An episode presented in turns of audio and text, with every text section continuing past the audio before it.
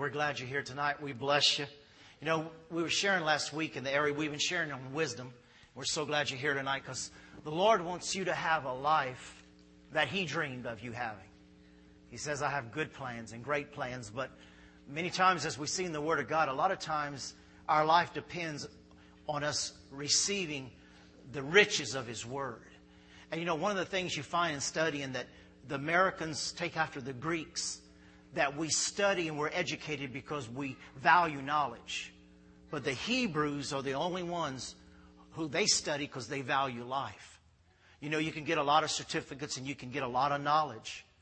But if you don't value life, a lot of times that education is not as important uh, because you take an education, it's all about who you can become, what you can get. But when you value life, the education will be balanced with character.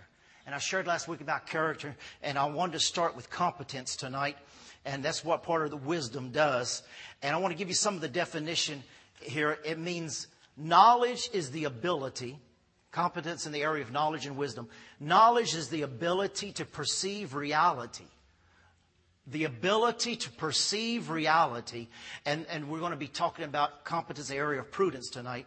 It's the ability to perceive reality and adjust our conduct as needed. To see reality and adjust, adjust our conduct, adjust the way we lived. In other words, this would be a good word to say that the Spirit of God is in us and upon us so that we don't live in denial of what is or what could be. But wisdom is telling us this is what you're confronting. This is how you have to adjust yourself. Don't wait for the situation to change. Maybe you need to change. And that's in the area of competence. That's in the area of perceiving and, and seeing something through discernment the wisdom of God that I may t- need to adjust some routines. I may need to adjust some areas, some attitudes in my life because I, I, I perceive the reality of what I'm going through. And that's where wi- uh, wisdom with humility comes in. And I want to share with you, this is one of the words in, in chapter uh, Proverbs chapter 1, verses 1 through 9. This is one of the words for prudence, and it's the Hebrew word arma, O R M A. And I'm just going to have time to give you this word. The others I should be able to go through fast, but the Holy Spirit took me somewhere with this word, and I'm glad He did because I feel we need it. And then there's questions people ask me, and I feel we need this. We need an understanding of this area. But it's the word where you find the word prudence in Proverbs chapter 1 verse 4. But I want to read to you in Proverbs chapter 4, Proverbs chapter 14 verse 15 about prudence. And this is going to bless you tonight. Hope you're taking notes, or if not, you can listen to it on the web or get the, uh, um, the CD after service. And we just welcome those listening on the web. God bless you tonight. Proverbs chapter 14, verse 15. This is the Living Bible. Only the simpletons or the simple people believe everything they're told. The prudent carefully consider their steps. Say prudent. prudent. The prudent carefully consider their steps. I love uh, the King James says, the simple believes every word, but the prudent considers well his steps. Or like the English Standard Version says, the prudent gives thought to his steps. And then uh, look with me in chapter 8 of Proverbs. Proverbs chapter 8, verse 5. And this is that word arma. And I'm going to give you the definition of what this means, and it's going to be a blessing to you. Chapter 8, verse 5. It says, Oh, you simple ones. How many you know after tonight, nobody have to tell you, here's your sign anymore? Amen? Oh, you simple ones.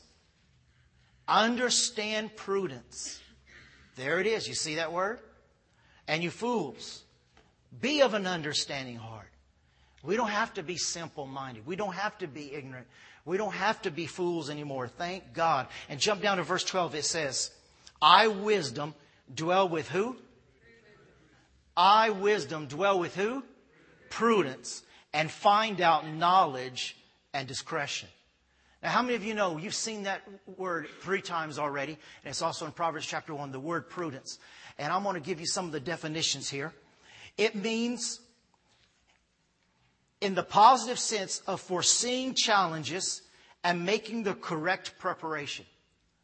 Foreseeing challenges and making the correct preparation. And I want to give you an example. Go with me 1 Samuel chapter 18. 1 Samuel chapter 18. This is Bible study, so let's use the Bibles. 1 Samuel chapter 18, verse 14. And I want to show you this in action right here. This is the Living Bible.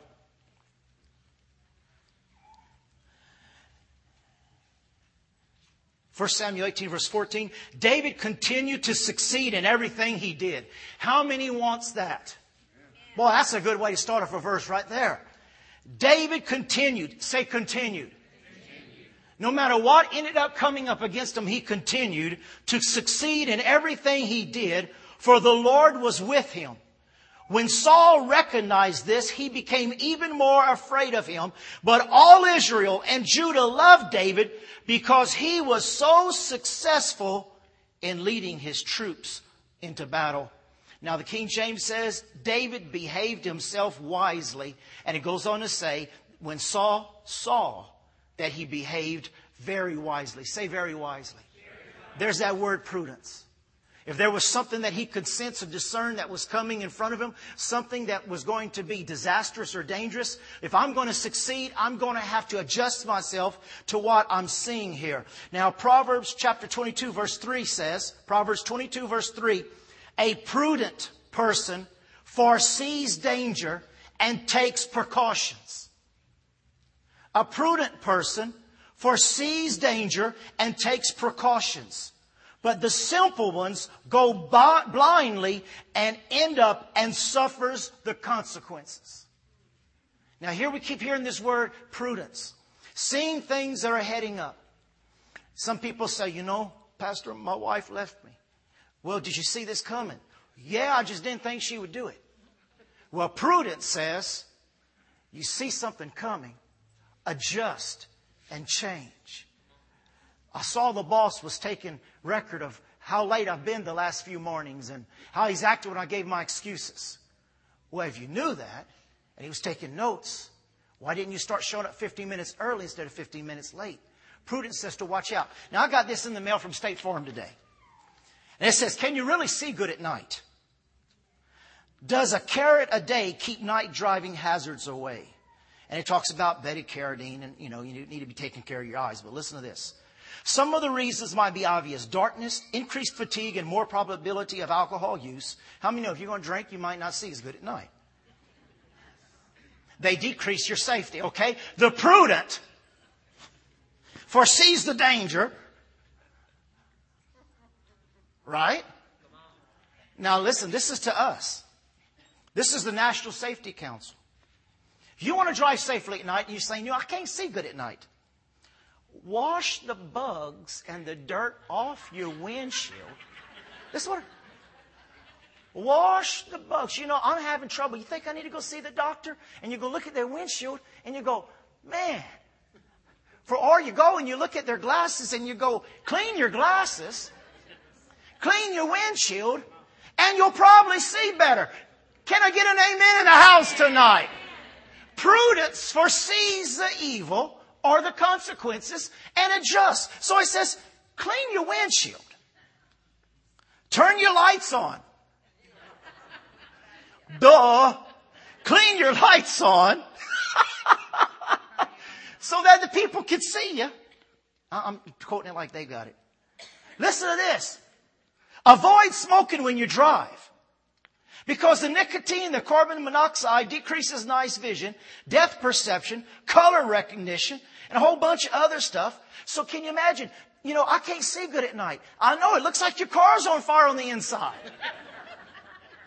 Reduce, reduce your speed and increase your following distance. It's more difficult to judge another vehicle's speed at distances at night. So how many of you know you don't have to go to LC or A or any of those to understand this. How many of you know? Clean your windshield. Don't smoke your car up till you can't see. Clean your eyeglasses. They don't say that, but I just put that in there. And then uh, turn your lights on. You know, it sure is dark. We thought we were in Baton Rouge a few weeks ago, and, and, and somebody must have got a brand new vehicle. And we followed them all the way through Baton Rouge. And everybody was trying to tell them that they were driving 10 o'clock at night with no lights on. 18 wheelers were passing by and everything else. They didn't know their lights weren't on. How many? It helps if you put your lights on. Well, I don't have time, but here it talks about 146,400 people had fire uh, structure damage or homes and 800, 480,000 deaths and 4,690 injuries. And it goes on and tells all this type of stuff. You want to know why? They left the pot on the fire. So prudence says, turn the fire off. If you saw, if you can foresee the dangers, be careful. Okay? So listen to this. Prudence, I mean, this is another example. Prudence is thoughtful, critical capacity to make wise decisions. It weighs the consequences before acting. It weighs the consequences before acting. It safeguards from being led astray from attractive persuasions. It will save you. Prudence will save you from having to repent later. Prudence will save you from having to apologize later. Prudence will save you from danger later.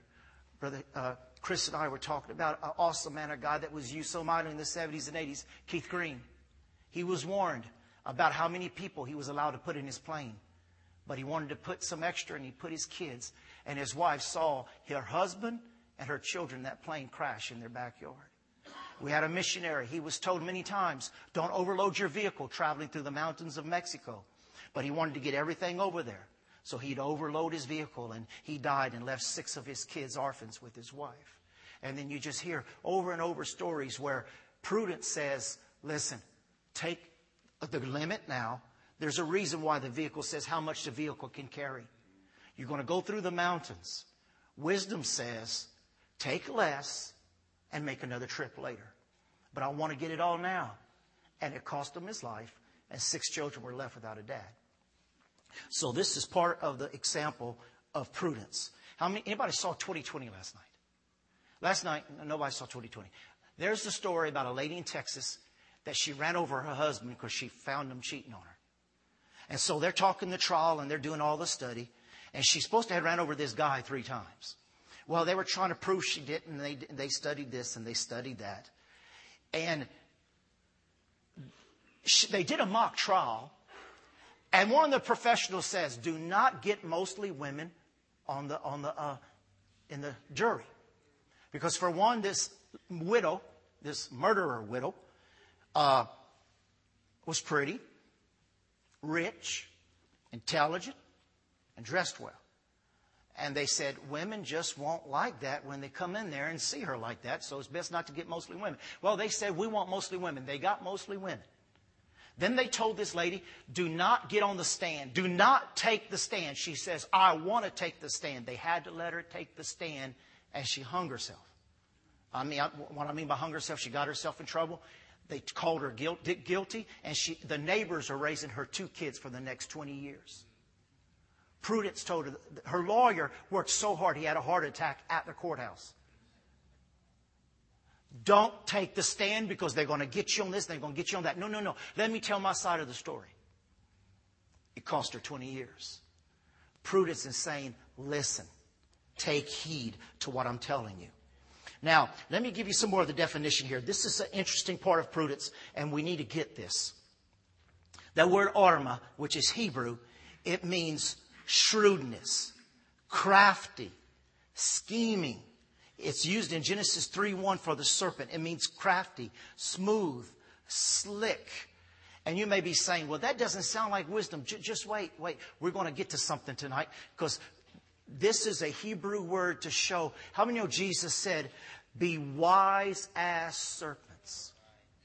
I want to show you tonight that this word prudence means, in the first place here, it means to be wiser than those who consider themselves wise and craftier than those who consider themselves crafty.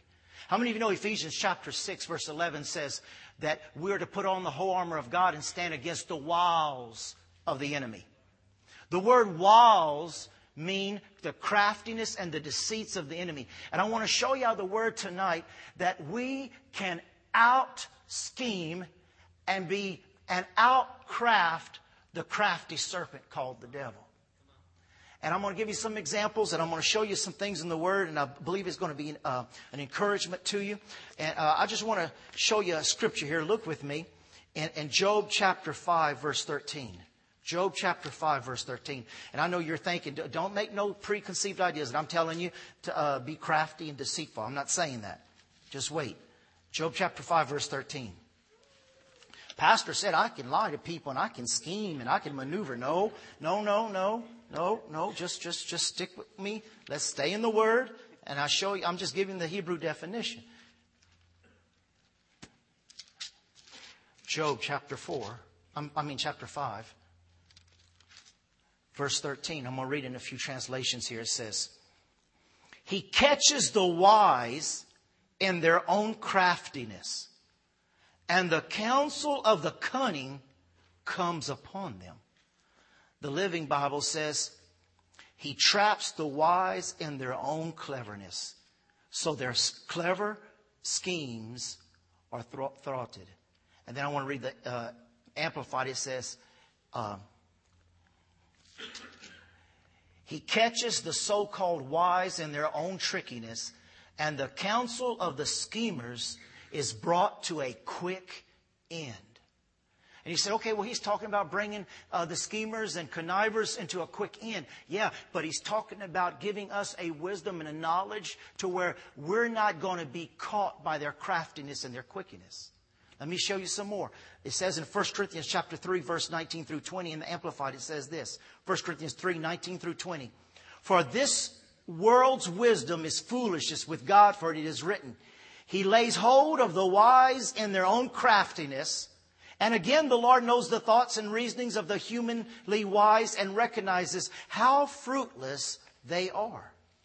1 Corinthians 1.19 in the Amplified Bible says, For it is written, I will baffle and render useless and destroy the learning of the learned and the philosophy of the philosophers and the cleverness of the clever and the discernment of the discerning and I will frustrate and nullify them and bring them to nothing.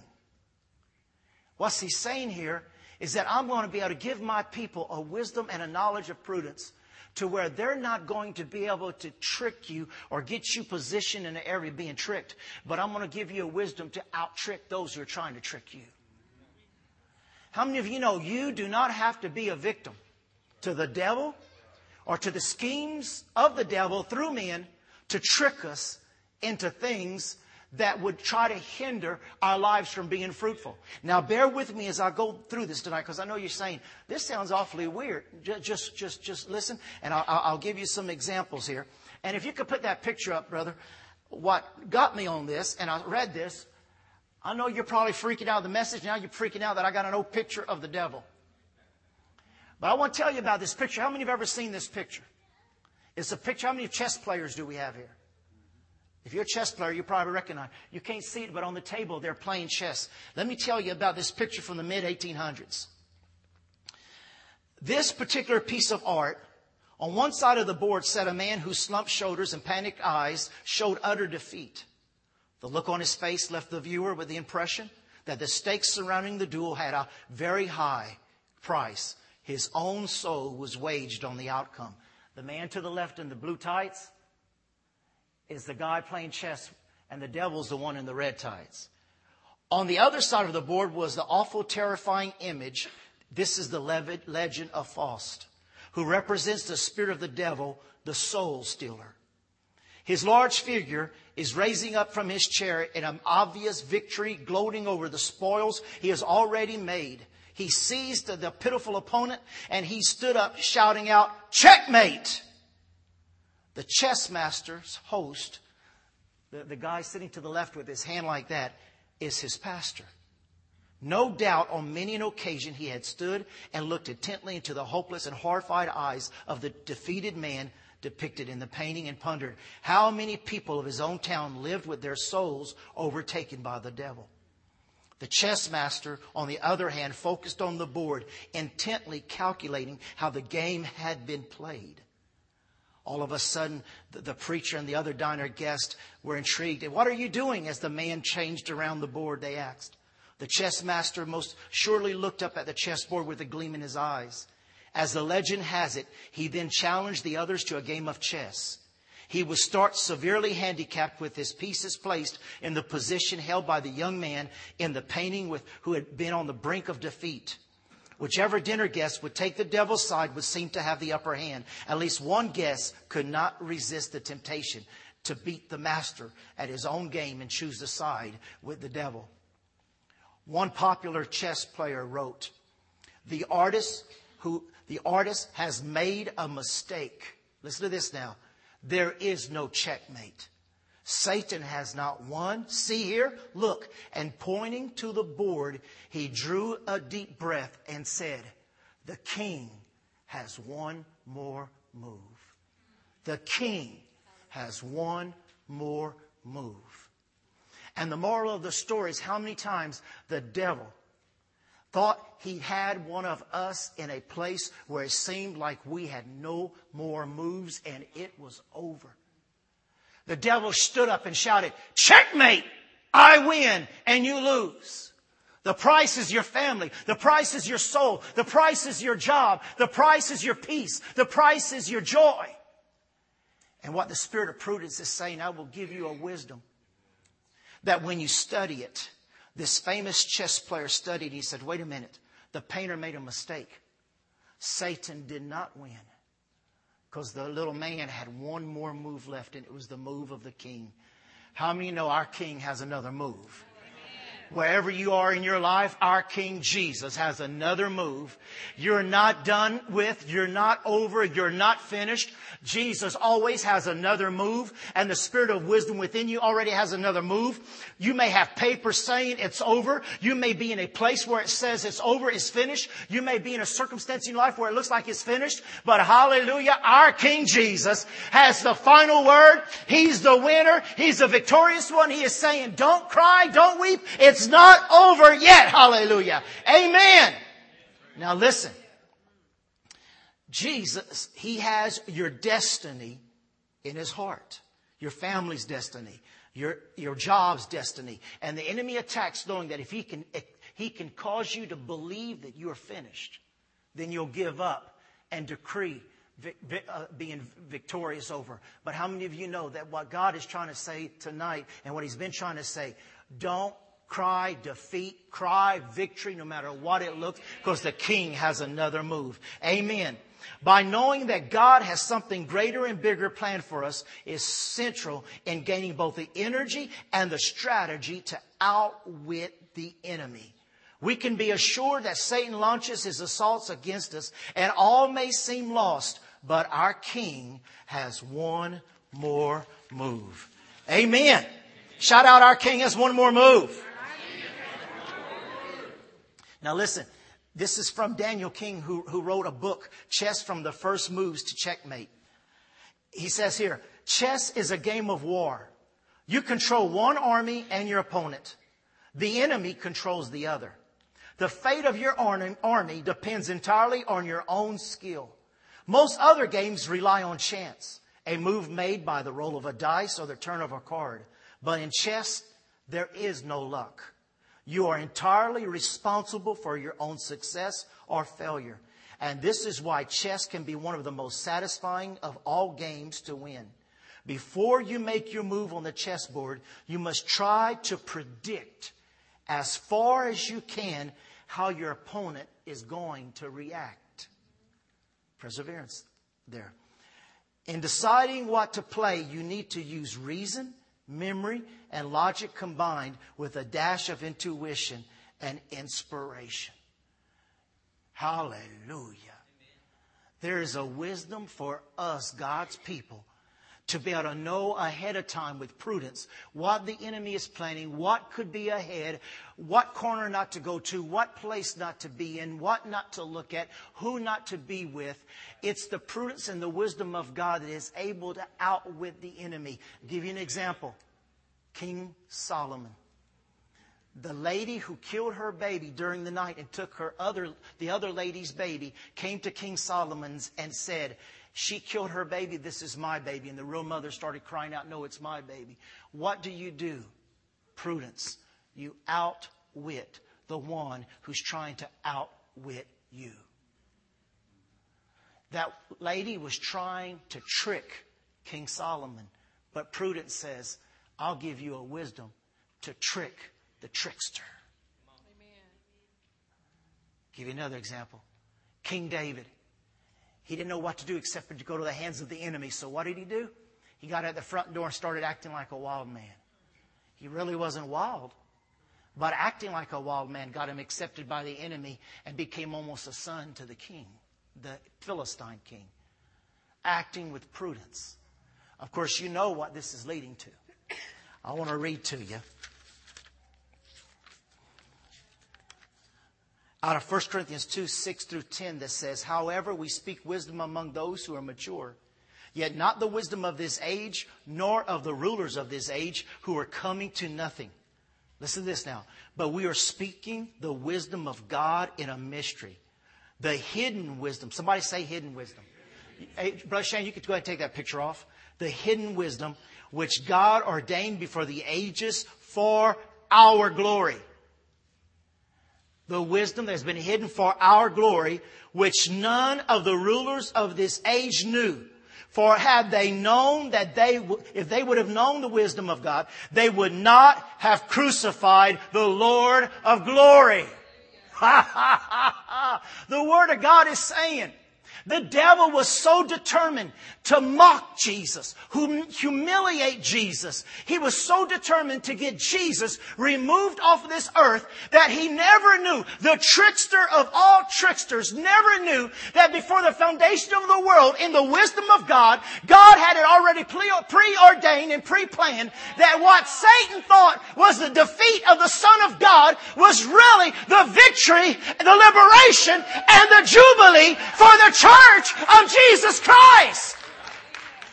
If the devil in hell would have known that the cross set us free and has been populating heaven with both Jew and Gentile, they would have never crucified the Lord. But because they didn't know, and God had prudence, and prudence said, save the mystery in the cross.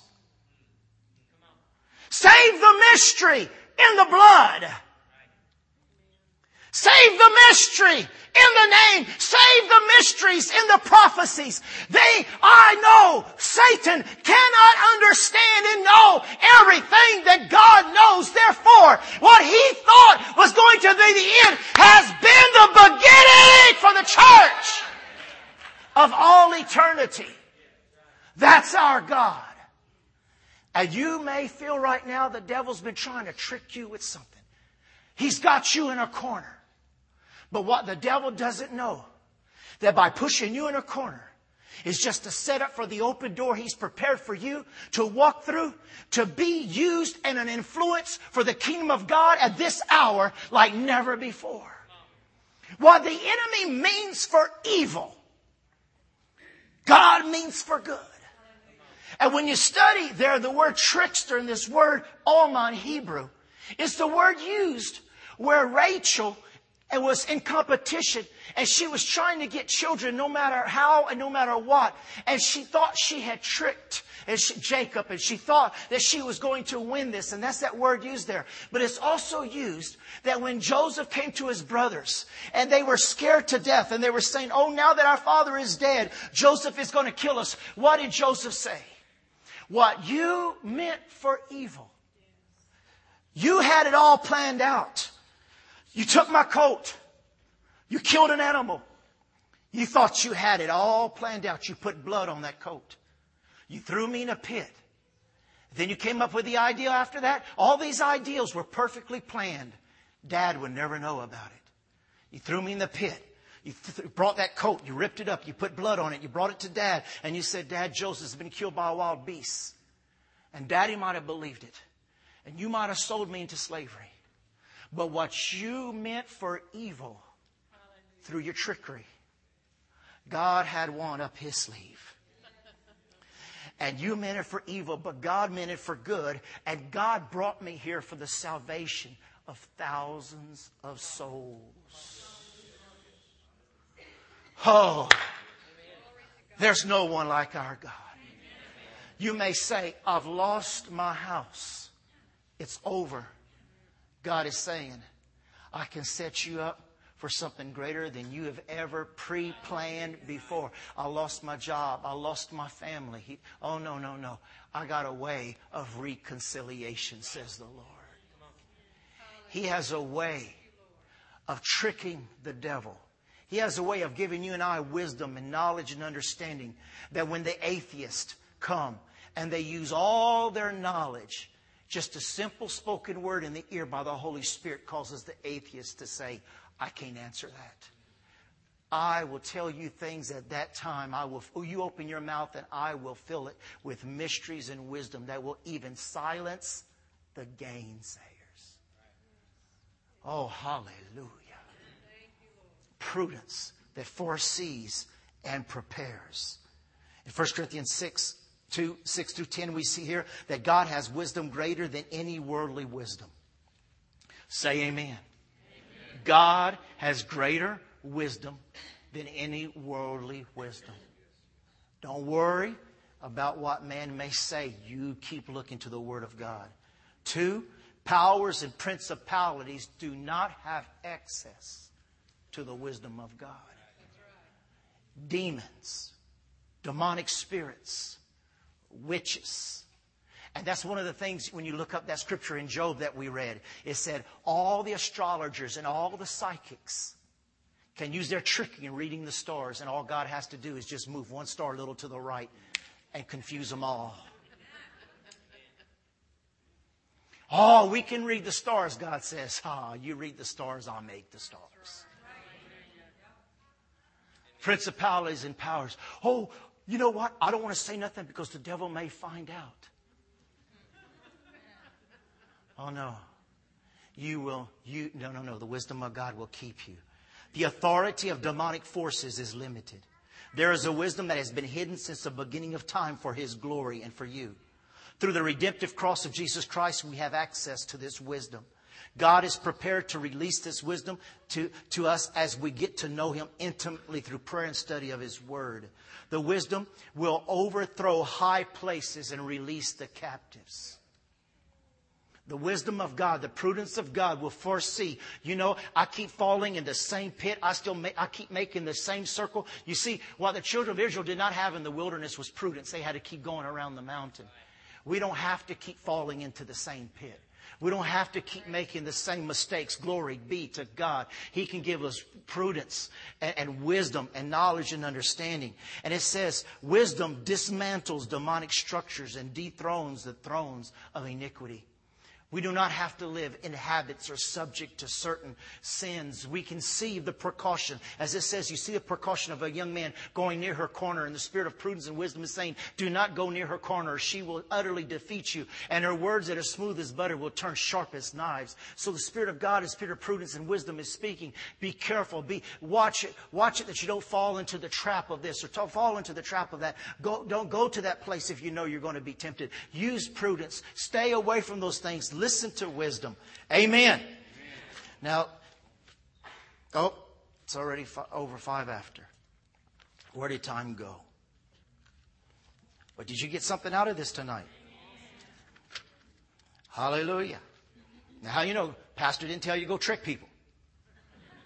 Well, well, the wisdom of God is saying we do not have to be tricked by the enemy. Amen. How you know the devil wants to set us up? You've ever been set up by the devil. Perfect situation. Something you knew better. How did I do that? How did that happen?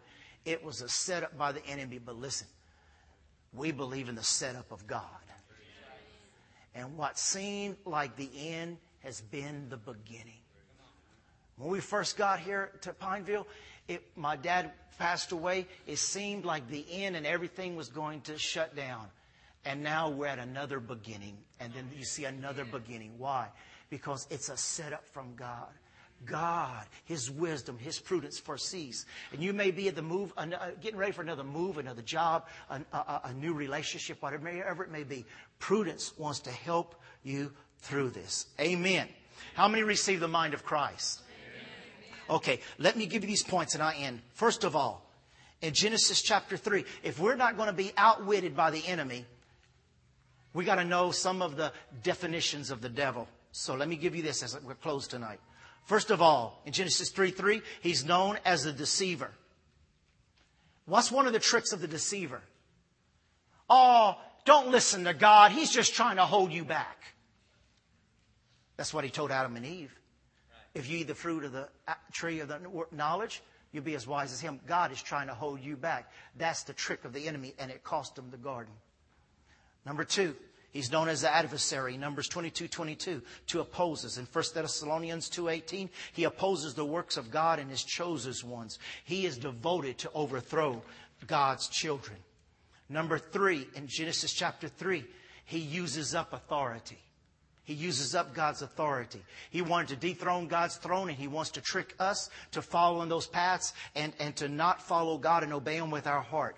Number four, the accuser, Genesis 3.13. Listen to this. The accuser of the brethren came in the garden and he tricked Adam and he tricked Eve and then Adam received it too. And what happened? Adam and Eve, who were in perfect harmony, turned on each other.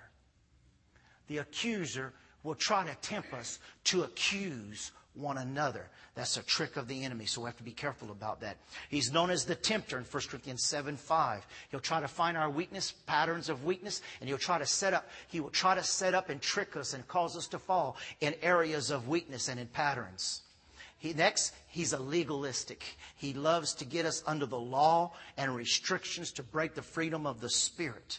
In Matthew 12, 2, 24 and 27, He's known as Beelzebub. He has an organized structure of demonic forces that he tries to use against us to attack us in our mind, our emotions. In Ephesians 2 2, he's known as a principality of the air to influence the world and the structure of the world. And then in John 12 31, he's called the prince of this world and he uses to manipulate world structures. Then you can read in Romans 12 1 through 2 where it talks about the, uh, not walking conforming to this time or this age. He will try to use something in every every generation to try to trick up God's people. But let, let, let's stand up tonight.